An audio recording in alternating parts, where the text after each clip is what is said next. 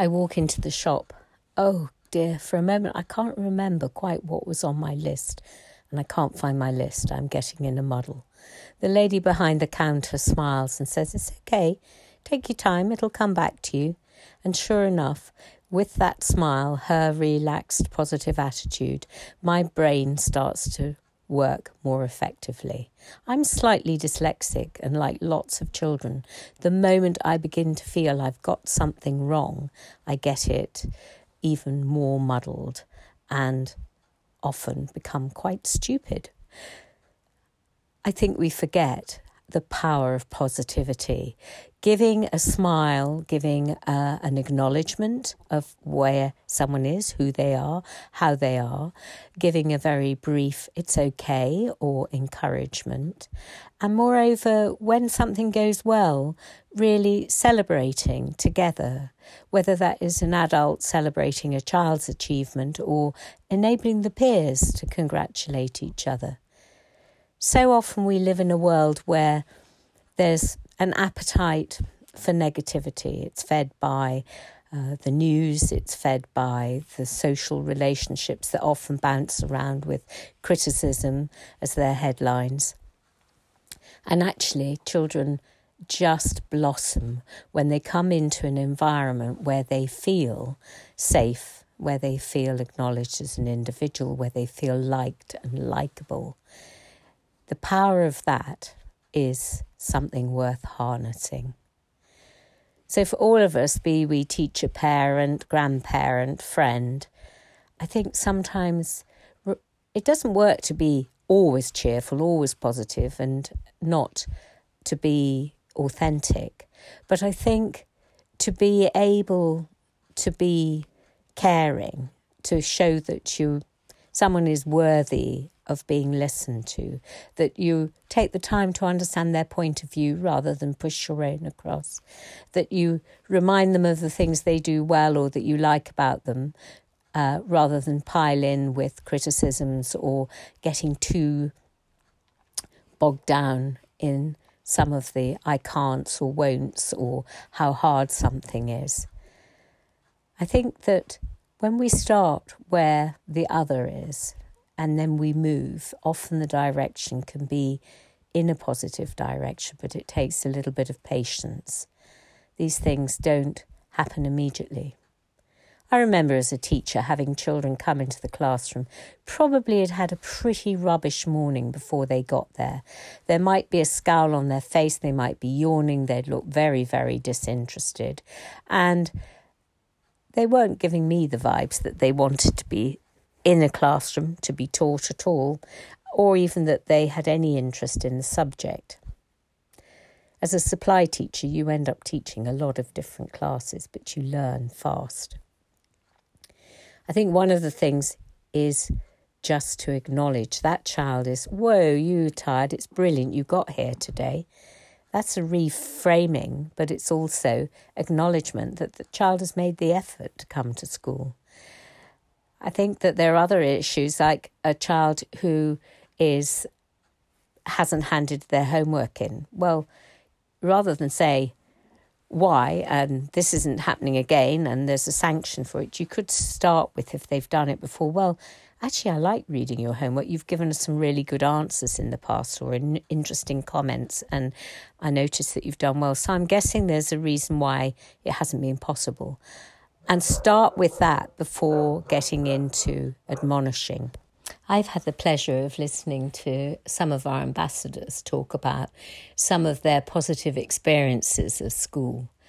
And it really struck me how important it is for young people to have fun together, to have a sense of belonging and a level playing field where they all get to join in, regardless of their particular characters or their abilities, something that isn't measurable academically, but is really pulling out the social skills.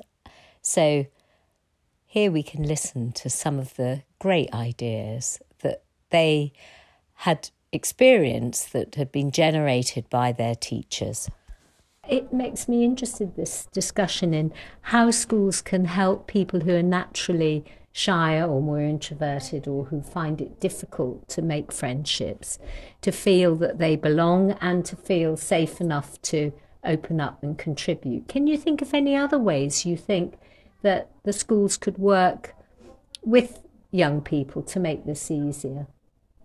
I mean, you mentioned mentoring, which is a really great yeah. idea in groups, sharing areas of difficulty and obviously extracurricular. That's fantastic, bringing people together around an activity and group work in classes. For some people, that would be the place because they might not be in those others. Are there others that you can think of?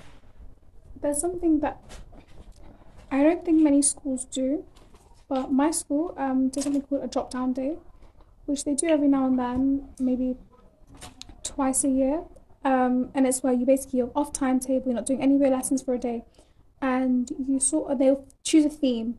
So one time we had like a carnival theme, so we were like going to like an art classroom and like making masks and things like that. And I think those sort of things because it's so relaxed and chilled out, and there's often more support teachers in the classrooms when you're doing these sorts of activities. It allows people to just kind of not show themselves off, but because there might be some people who are shy, they just get on with their work, but realistically, they're more of an artistic person, they're more of a like performing, like creative arts. It just gives people a chance to kind of show off their different skills and doing something different. I think can often help. I think yeah. that definitely helped in my school because I remember after our first drop down day, um, which is it was really weird because the years everybody's together, everyone was together for the first time, and it was really strange. Afterwards, you just saw everyone just like blossom almost. Um, and yeah, I think that definitely helped. That's a really lovely. It's a bit like we see you blossom at Jamie's farm yeah. by by having chance to shine in other ways. Yeah. Also, because my school does that sometimes, but not like that. Like it's called. um I don't know it's called, but we have like a certain topic that we'll start talking about. It's just like we don't do classwork.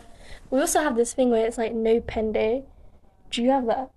No we have this thing where it's like you don't you can't use a pen so they'll make activities like we're still like doing with the subject but it's like a more creative way mm-hmm. and it teaches the kids how to be more creative which i think i didn't know other schools didn't do that which i think is a great way for kids to like interact with not just pen on paper it just gives them another more creative mind just to improve that mm.